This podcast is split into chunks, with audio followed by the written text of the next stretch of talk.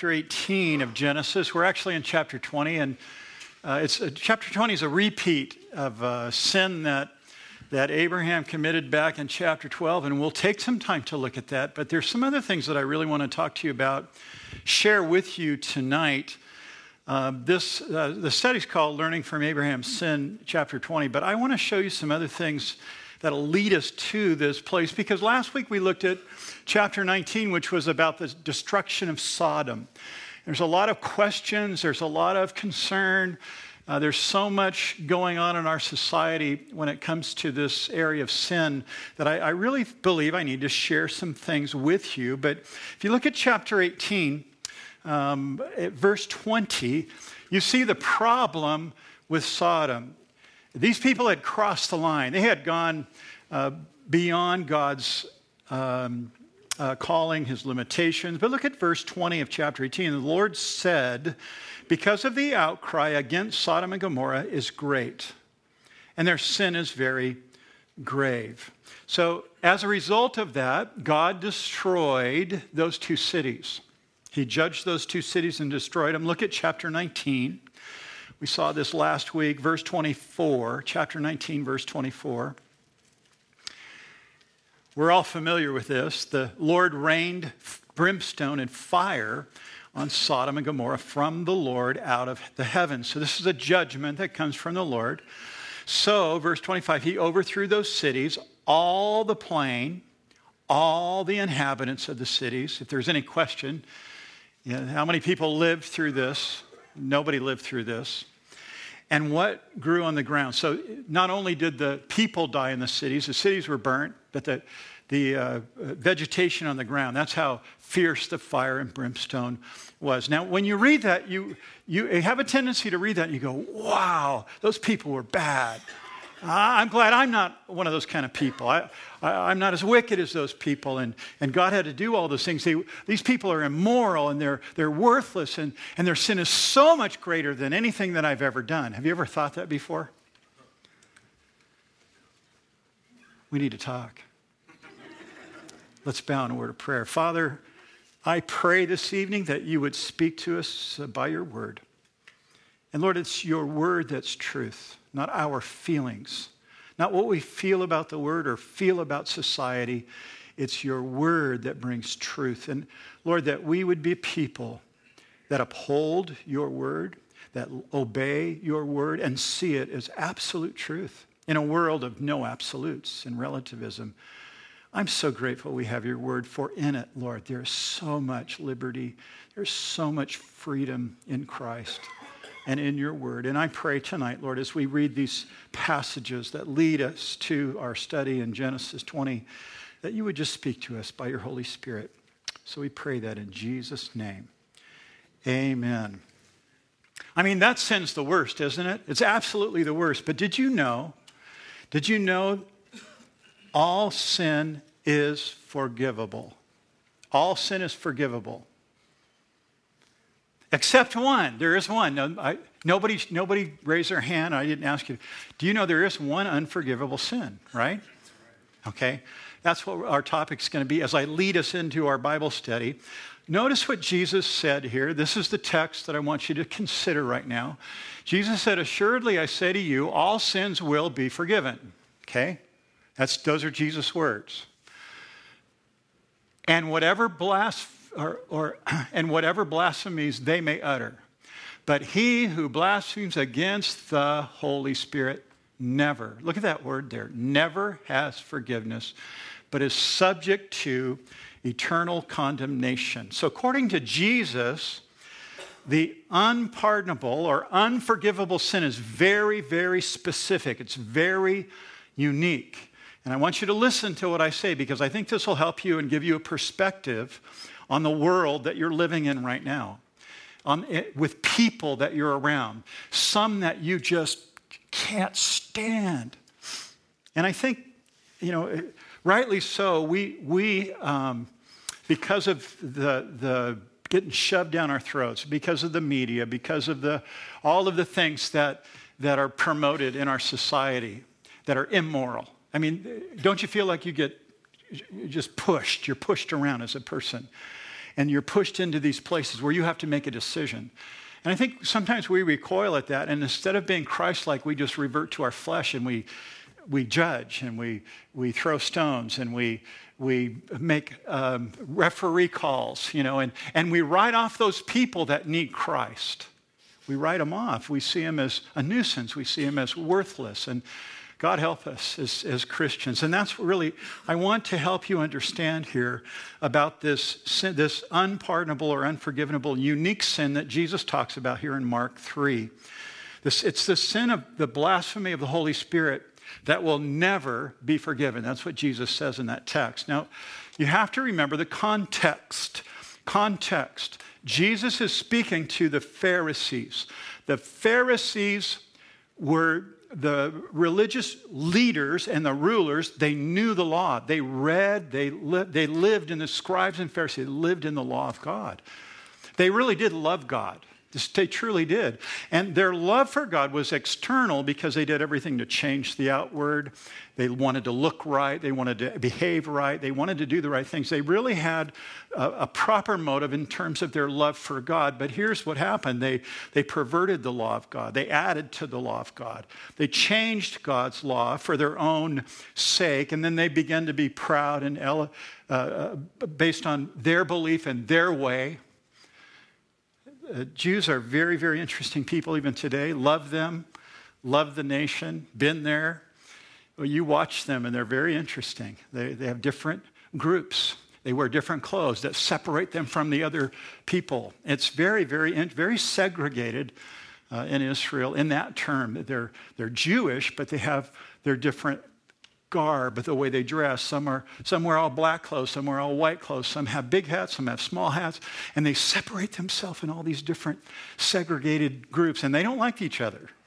You, you don't live like me, and you're not like I am. And it's really, really interesting in how they view those things. But in Jesus' day, these Pharisees that are remarked by Jesus here in Mark chapter 3 and also Matthew 12 and Mark uh, later on in Mark 3 and verse 30. You, in those three passages, Jesus, he talks about them and this unpardonable sin, blasphemy of the Holy Spirit. But here's, here's the deal. These Pharisees that lived during Jesus' day, they saw Jesus raise people from the dead. They saw and knew the man that for 40 years was on the temple gate. They knew him. And for 40 years, he couldn't move, but now he's laughing and leaping and praising God in the temple. They saw that. They knew that Messiah was going to come and do miracles that would, they were miracles. Miracles are things that can't be explained by natural occurrences. They can only be done by God. They had saw the miracles that the Holy Spirit did through Jesus Christ. And yet they claimed that Jesus was possessed by Beelzebub. They attributed the miracle to Satan. That's the blasphemy of the Holy Spirit. Because the Holy Spirit did the work, He did the work in front of them through Jesus Christ. The healings, the miracle work. But they rejected that and they knew it. They knew He was Messiah. But He took their power away. And so it was their rejection that's referred to as the blasphemy of the Holy Spirit. They heard, they saw Jesus, they heard his words, they heard his prophecies, they knew that he was the Messiah, but they rejected him. They deliberately chose to deny the truth, and they slandered the Holy Spirit. So that blasphemy against the Holy Spirit that we see in the Gospels recorded here is for a specific time when Jesus lived on this planet with these Pharisees that saw those real miracles and said, You're of the devil. That is the blasphemy of the Holy Spirit defined in the scripture. You've probably heard different terminology of that. I just I want to clarify that for you. You need to understand that. That is the unpardonable sin Jesus is talking about. Very unique because it was during the time that the Pharisees lived. Now, Jesus Christ is not on earth right now. Where is he? Very much alive, but he's in heaven. No one can see Jesus perform a miracle. No one can attribute a miracle that they see to Jesus on this earth because he's not on this earth. Now, now there are miracles that happen, but we don't see Jesus do them, and then like the Pharisees attributed to Beelzebub. So you can't do this, but, but what is this unpardonable sin? There is really an unpardonable sin today. And here it is it's the willful disobedience of a person. When you deliberately say, I don't believe in Jesus Christ, the scripture says that really, that rejection of Christ, there's no pardon for that. This is where it gets a little bit scary for people that you know that have never come to Christ. Because there is no pardon for someone that will not relinquish authority, will not acknowledge Christ as Lord. They won't surrender, they won't willfully believe their, their willful unbelief. They choose defiantly and stubbornly to reject Jesus Christ. But here's the, the good news the Holy Spirit is working in the world right now. And you know what he's doing. Look at the scripture behind me, John 16, 8. When the Holy Spirit, this is his work, convicting the world of sin, righteousness, and judgment. Sin. People know that they're sinners, they know it. Why? Because the Holy Spirit does that work of conviction. He's working right now.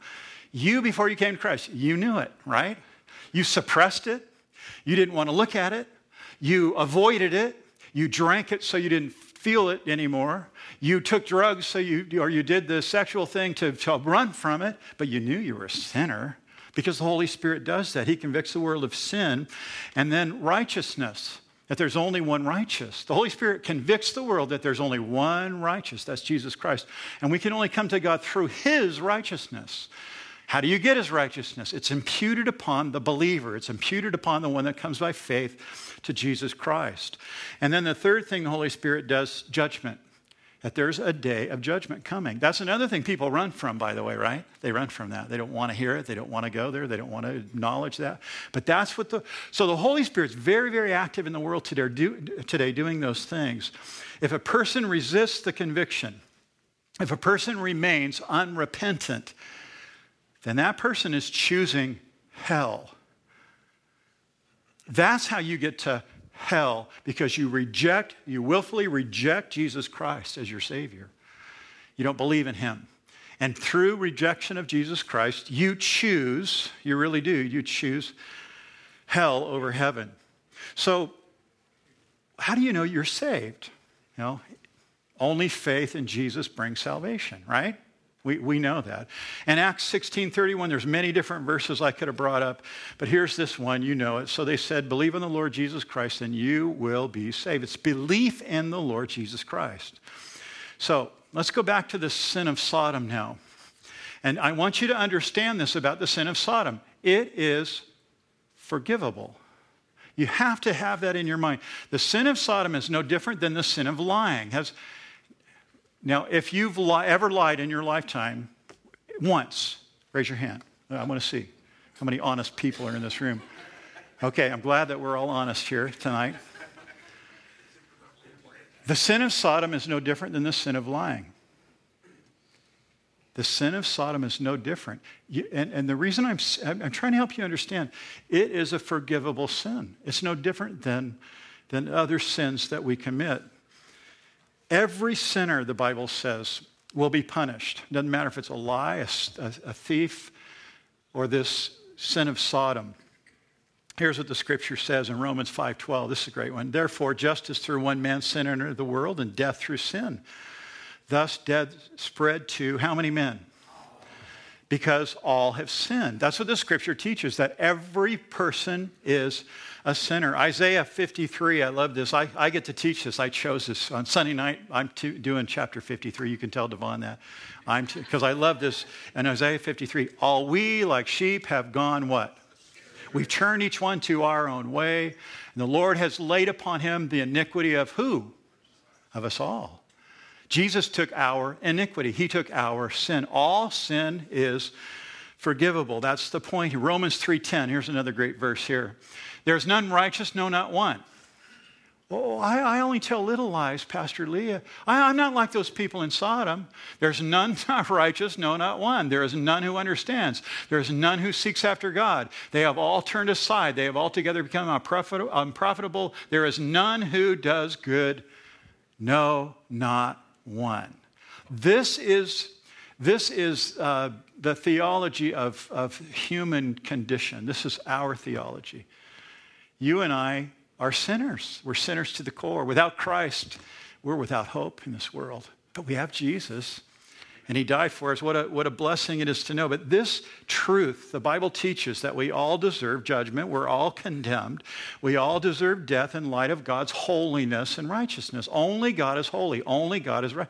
And in light of His righteousness, we deserve punishment. Now, I'm, I'm all about down with sin, down with immorality. I, I don't like any of that stuff, and I don't want to be a part of any of that stuff. But listen, don't judge other people as worthless because they're doing what you used to do or doing something you think is worse than what you've ever done.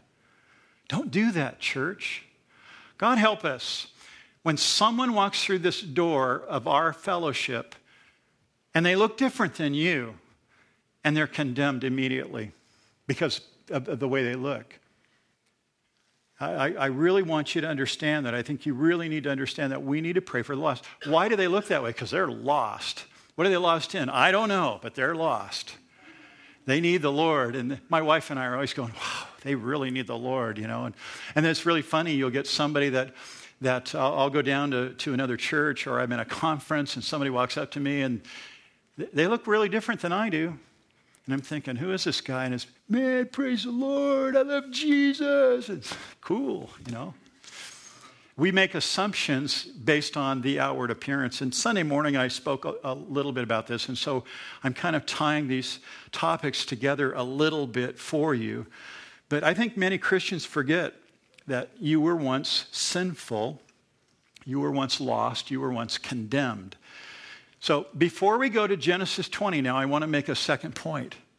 And I think Jesus makes this point better than anybody. So turn in your Bible to John chapter 8, because here we get the Christian's attitude towards sinners. This is the Christian's attitude toward sinners. It is going to help us understand. This is a real story, by the way, not a parable.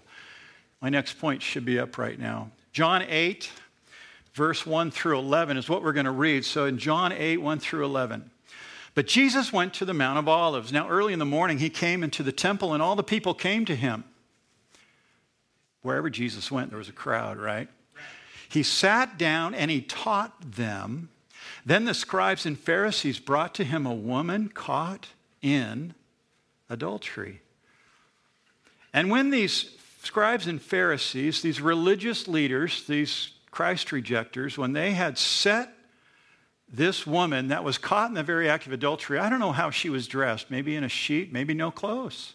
Maybe she was naked.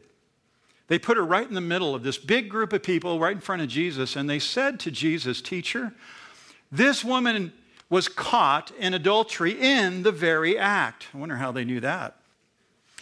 Moses in the law commands us that such should be what? Stoned. But what do you say? Now, stoning, really quick, stoning is, was a law of God.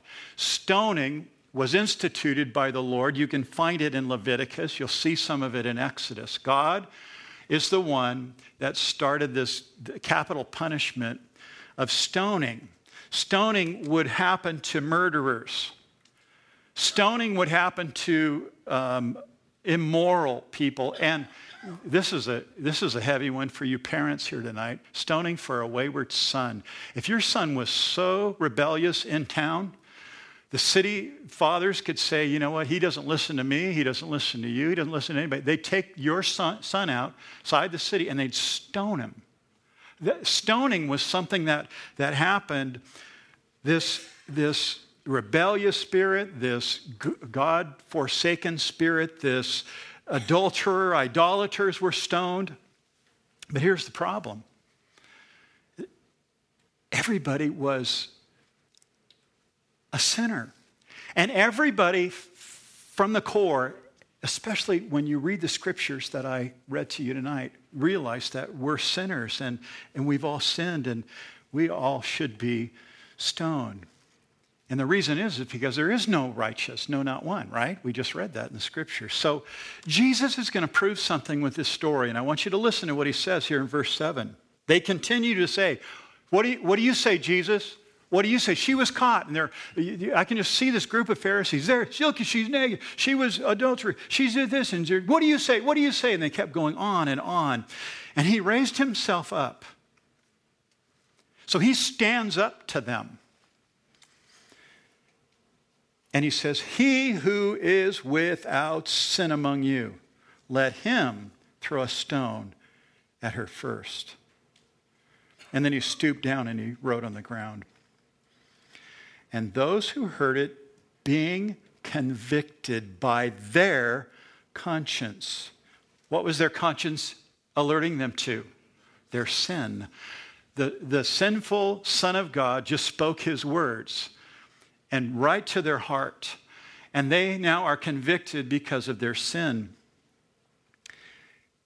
And went out one by one, beginning with the oldest, even to the last. And Jesus was left alone with a woman standing in the midst. Now, here's the point of this passage here. If we were in that crowd that day and we heard those things about that sinner, all of us would have a rock in our hand. We'd all have a rock. That, that was what the people did. They were going to take care of immorality. So they all had a rock. They're going to throw this rock. They're, but when the conviction of the Holy Spirit came, saying through, the whole, through Jesus, let he who is without uh, sin cast first, you'd have to drop your rock, wouldn't you? Wouldn't you drop your rock? You'd have to let go of that rock because you're a sinner.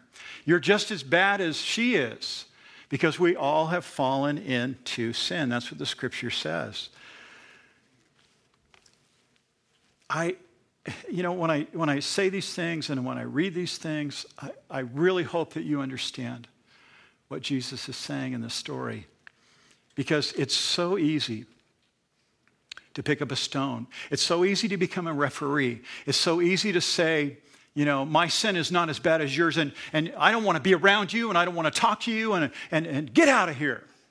I mean, that's how people respond around other people that, that they think are worse sinners than they themselves have ever been. Christians, do you, do you hear what I'm saying? It's so important for you and I to understand that we're not to be this referee. There's only one judge. Who is it? Who's the judge? That's right, it's God. And for us to judge other people like that is really, it's the wrong thing. Why? And here's, here's my little point. Notice this point here. We too deserve to be stoned. Think about that. Oh, not me, Pastor. I, I, I, I, I behave. I, I've been good. I only tell little white lies. Wait a minute. Wait a minute. You mean if you were in this situation here, you'd throw the first stone? Is that what you're telling me? No you, you drop that rock. You, you drop that because you realize that you deserve to be stoned as, as well. When any of us pick up a rock of judgment too quickly when it comes to another person, instead of letting God be the judge, and we become the critic and we become the referee, and we cry foul about somebody else, you got to let that stone go. And I hope that tonight you get the idea and you just let that stone go. Christian, get rid of the stones. Drop the rocks in your hands. Don't cast stones at other people. Very important because when we become judgmental about any particular sin, you need to get a mirror out and look at yourself. I need to get a mirror out look at myself. Say, therefore, the grace of God go I. I need to have a heart of compassion for people. Romans 6:23, you know the scripture. The wages of sin is what? We all deserve to be stoned. That's the, the bottom. We all pick up rocks, we hold them too tightly.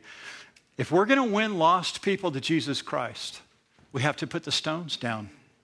We have to realize that these people are, they just need, they need someone to love them, not to judge them oh, but you do this. And, and we're so quick to, to assault someone with words or, or with their sin and make them wear it, you know, on the outside. Instead of just saying, oh, God loves you. God will forgive you. The heart of compassion Jesus had whenever you read about his life walking through, he saw people that were demon possessed. Remember, he just, oh, he had so much compassion on them. That's the heart that we need to have as a church. I so hope that we can have that same thing. Look at verse 10. When Jesus had raised himself up and saw no one but the woman, he said to her, Women, where, Woman, where are your accusers? Has no one condemned you? She looks around. She says, No one, Lord. Can you imagine? Can you imagine the freedom she experienced right there? Jesus forgave her. She didn't have to do anything. Go, uh, walk around the building five times, learn scripture, come to church. None of that, right? Jesus just forgave. Listen, that's the way you do evangelism. You tell people about Jesus Christ and tell them he'll forgive them and let them go to Jesus and get forgiveness. You can't train anybody, you can't cajole somebody, you can't manipulate somebody into forgiveness. You, you, just, you just live the word of God out, you share the truth of God's word, and let God do the forgiving. She said, No one, Lord. And Jesus said to her, Neither do I condemn thee. Go and sin no more. The sin, of Sodom, as great as it was, is forgivable.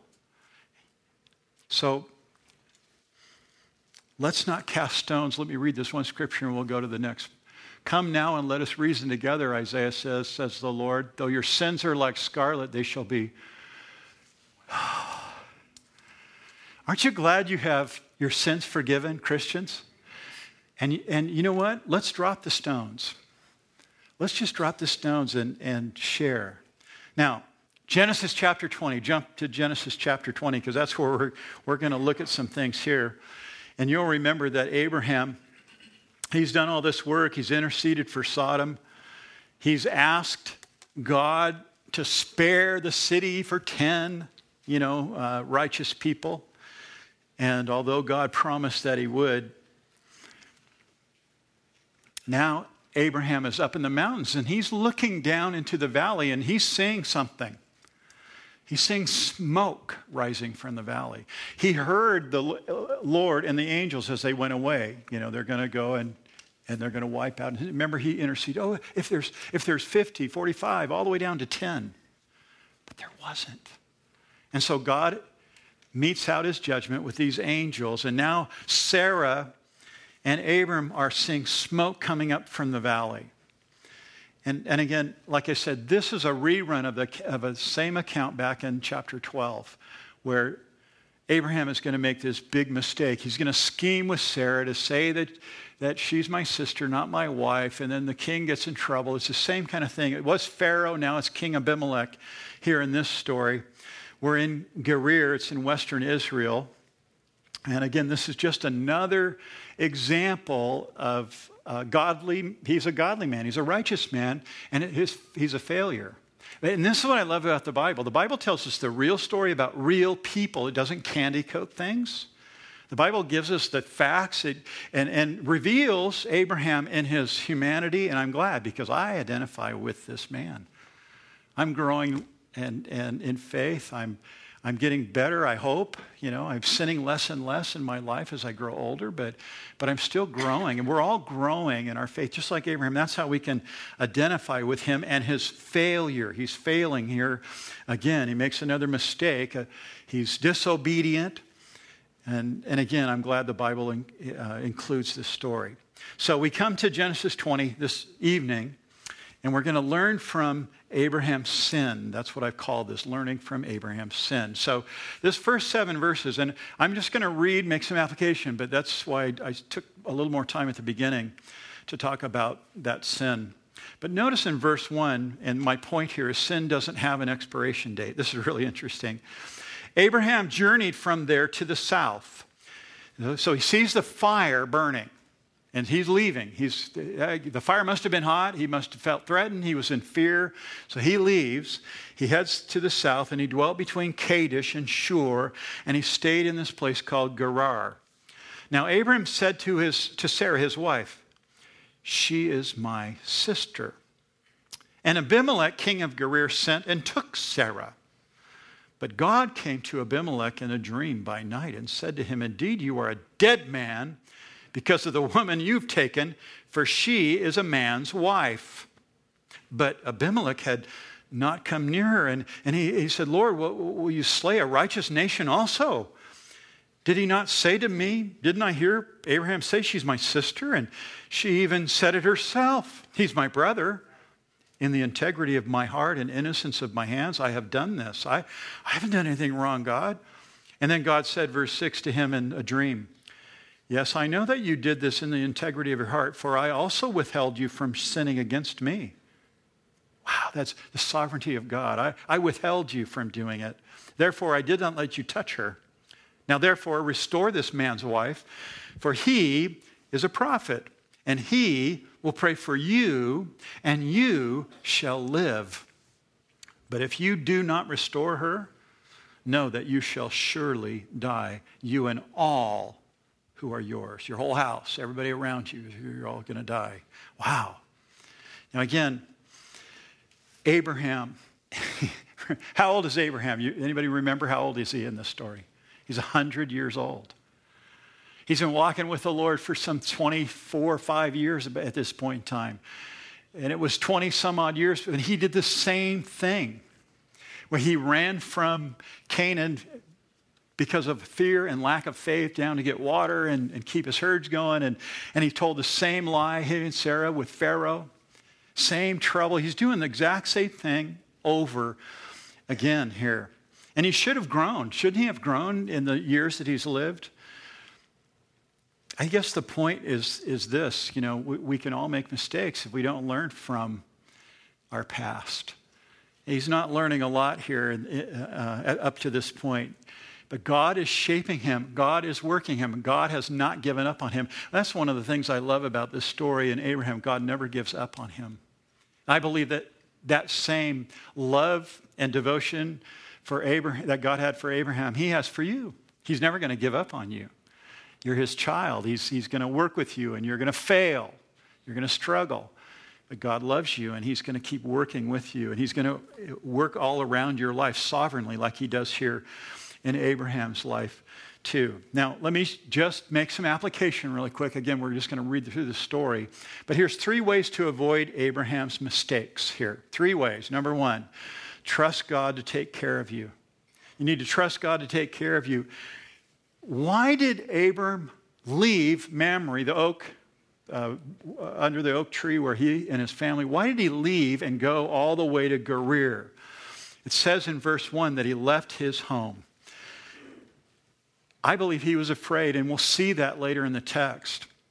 Fear had motivated him to leave Canaan the first time back in chapter 12, and now it's fear again. So, this just indicates to you and me that we, sometimes things scare us, and sometimes we do things and we're motivated by fear fear of not enough money in the bank, fear of, of, of a child that's sick or a, a, a loved one that's in the hospital. Fear. Fear motivates us. And instead of trusting the Lord, we run. And we need to understand that, that we need to trust the Lord. He will take care of us. Fear, again, had motivated him.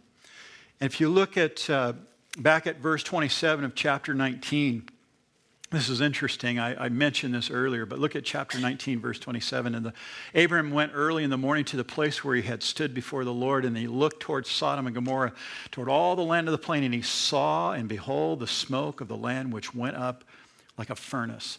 I believe that's why he left. He, he was afraid. Is this going to burn up the mountain and take my family? Instead of saying, Lord, what should I do?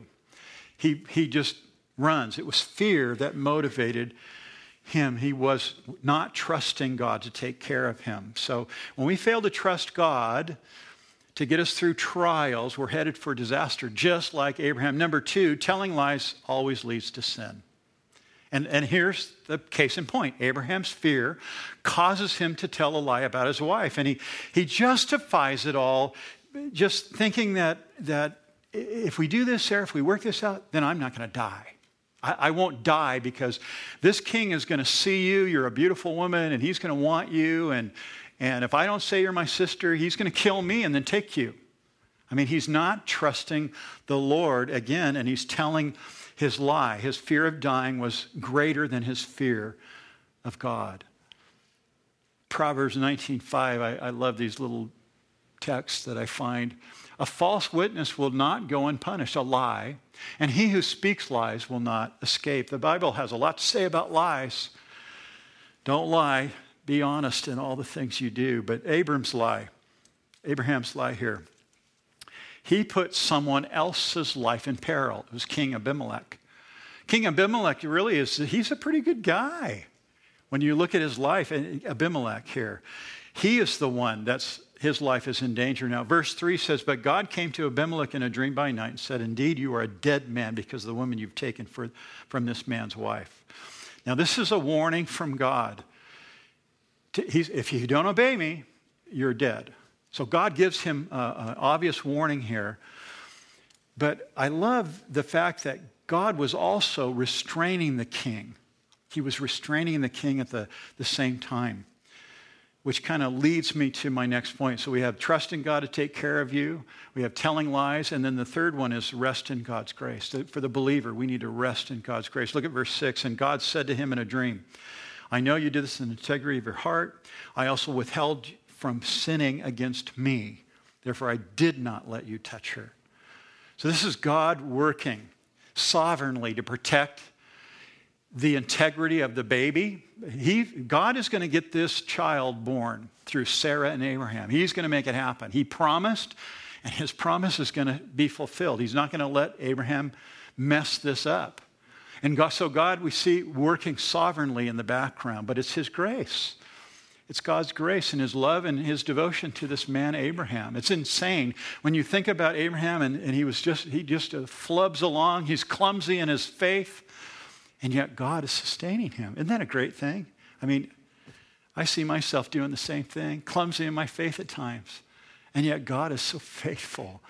And God shows his faithfulness here by, by not allowing the king to touch Sarah.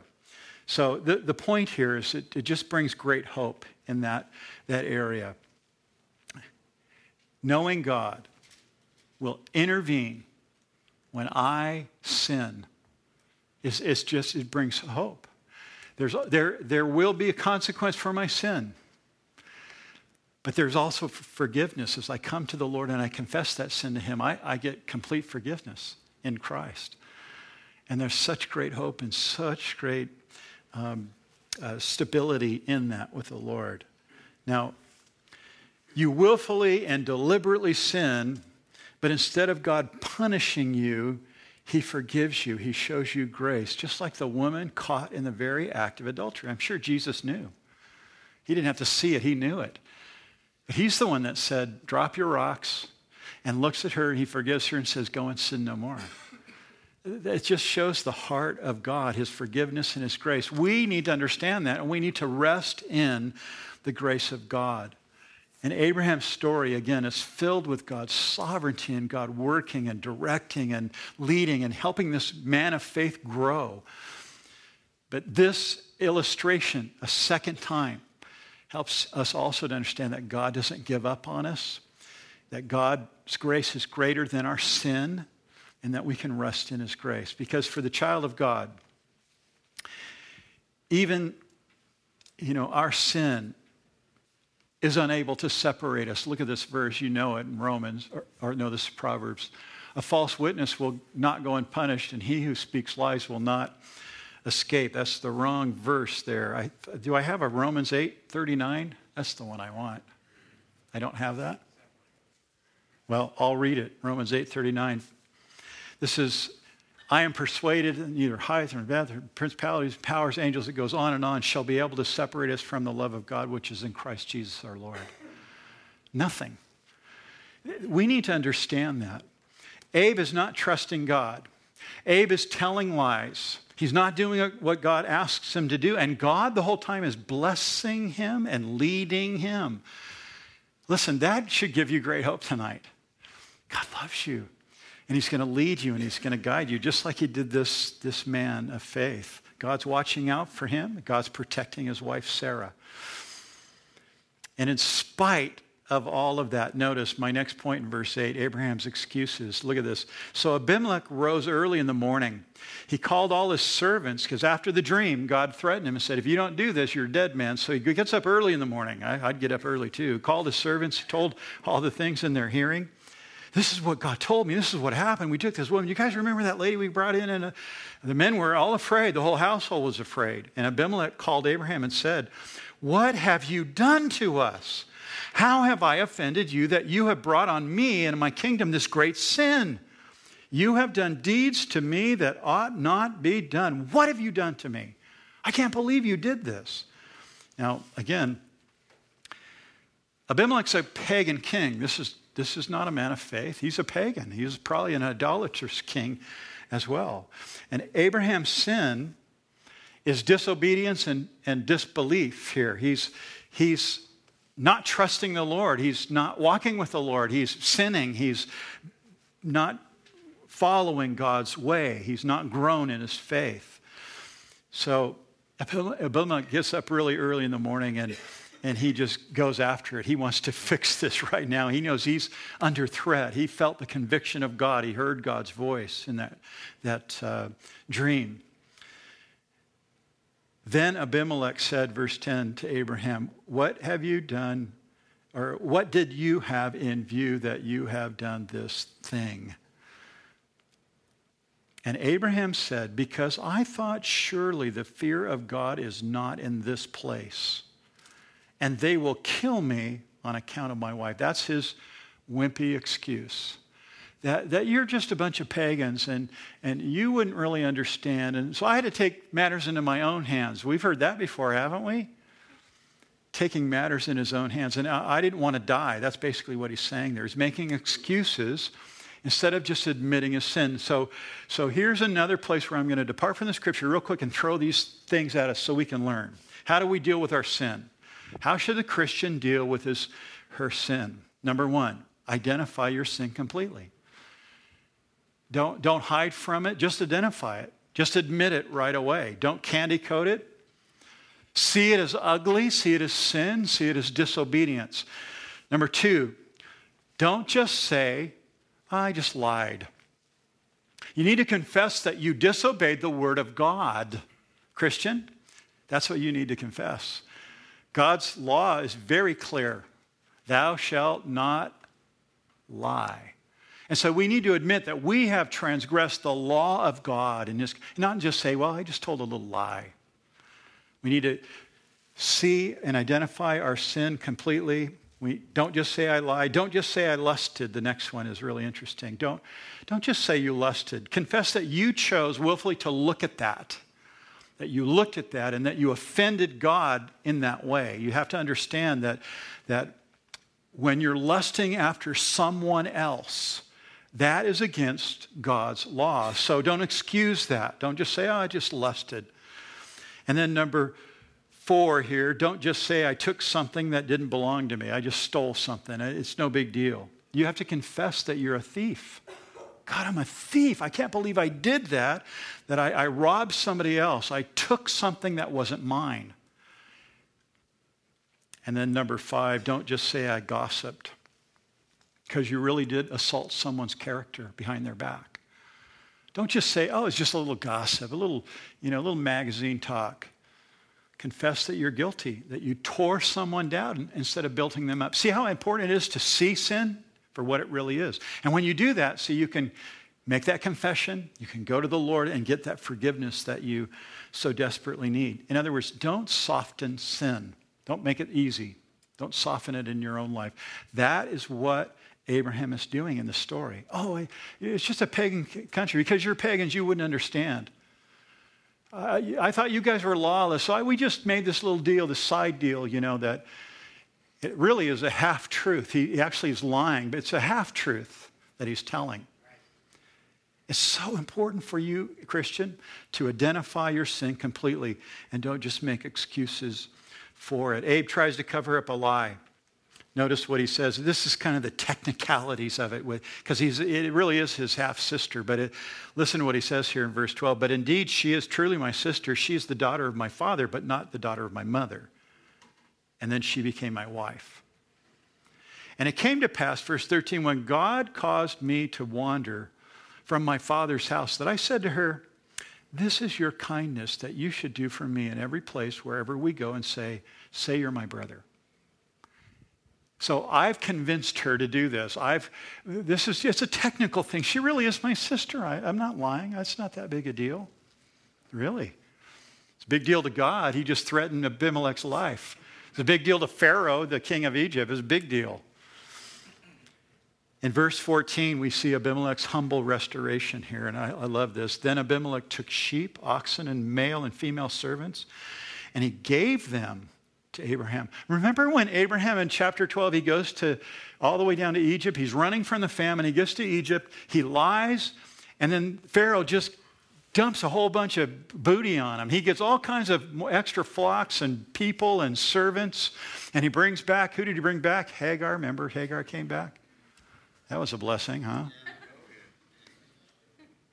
And now he's, he's a liar. He's, and God sovereignly, now God dumps a bunch of more stuff on the guy.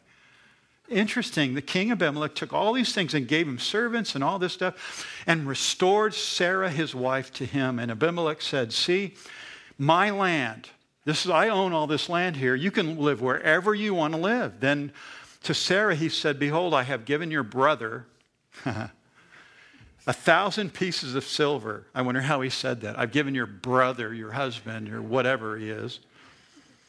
Indeed, this vindicates you before all who are with you and before everybody. Thus she was rebuked. So Abimelech, he restores everything back to him, and plus he gives him a, a lot more. And Abraham is invited to settle wherever he wants to. And, and then the money, it's, it's kind of, he didn't want to offend this woman, Sarah. So he gave money, kind of a, like a dowry thing. Here, here, take this money and take Sarah. I, am sorry, Sarah, I didn't mean to offend you. You're, you're a beautiful woman. Here's this money. Go. And he's really, he's doing all he can to restore in this story here. And then in verse 17, we see Abram's prayer. And remember, God promised that Abram is a prophet and he's going to pray for him. So Abram prayed to God, and God healed Abimelech, his wife, and his female servants. You just have to wonder what affliction they were under. That not only Abimelech knew the judgment of God and heard his voice, but the whole house was under this affliction. They had something, something. They all knew it. They were all sick. There was a problem because of Abram's sin. But he prays, and every all of his servants, he, they were healed, they, and they bore children. For the Lord had closed up all the wombs of the house of Abimelech because Sarah, Abram's wife. Now, this story just, there's so much wonder in it, in that God is so faithful. God is sovereignly working in the life of this clumsy Christian, this clumsy believer, this clumsy man of faith. That God is going to make from him this mighty, mighty, mighty nation. It's, it's a phenomenal story when you think about it. We can learn much from his mistakes, we can learn much from this story. But uh, whenever I read this, I'm just amazed at, at God's long suffering, at God's uh, plan, at God's way to bring it all to pass. He's working sovereignly in the background. So, Christian, here's the application of the story. When you battle with sin, the, the real question is who's winning the battle, you or your sin? Your sin's going to win the battle if you lie. Your sin's going to win the battle unless you deal with it effectively. And even though you are you make mistakes like, like we all do as Christians, God is sovereign. And just resting in the grace of God and allowing the Lord to work and letting, letting God restore us by confessing our sin. If, like it says in the scripture, and, and you've heard me say it many times. 1 John 1 9, if we confess our sin, he is faithful and just to forgive us our sin and cleanse us from all unrighteousness. That's the, the God we know. That's the Lord that, that loves us. And it's, he's the same God that we see in Jesus in John 8, forgiving that woman. His same God that we see working sovereignly in Genesis chapter 20 with a clumsy Christian. We can learn a lot from this man, and I hope that, that you're learning that. But the message tonight, and I, I've tied several themes together in the study, but the message tonight is, is don't judge, don't prejudge, share Jesus with every creature. Love people. Love people. Don't even say hate their sin. Just love people. Let God deal with their sin. Drop the rocks. Drop the rocks. Love people. And when you do that, you'll see some results. God will use you. When you look into the face of a lost person and you share the love of Jesus Christ, you, there'll be a, a difference. A person will see your compassion. They'll hear the voice of the Lord, and you call them to Christ. You call them to come to Christ. Lots we can learn from this man, Abraham. Let's pray. Father, thank you for uh, this study this evening. And I just ask, God, that by your Holy Spirit, that you would help us to understand that all sin is forgivable. That you sent your son to do that work, to pay the penalty for my sin, for our sin, for individual sins. And only by believing in Jesus Christ will we have forgiveness and the hope and the promise of eternal life with you. How we thank you and praise you. Lord, thank you for this, this uh, wonderful story, this historical narrative, Lord, of, of this man, Abraham. And, and Lord, he's taught us much. We're learning much, and as we continue to study his life in the next few weeks, I, I just pray we, as we see him growing in faith and trusting you more, Lord, I, I pray that each one of us would say the same thing, that we're growing in faith and trusting you more. I pray these things in Jesus' name. Amen. Let's all stand.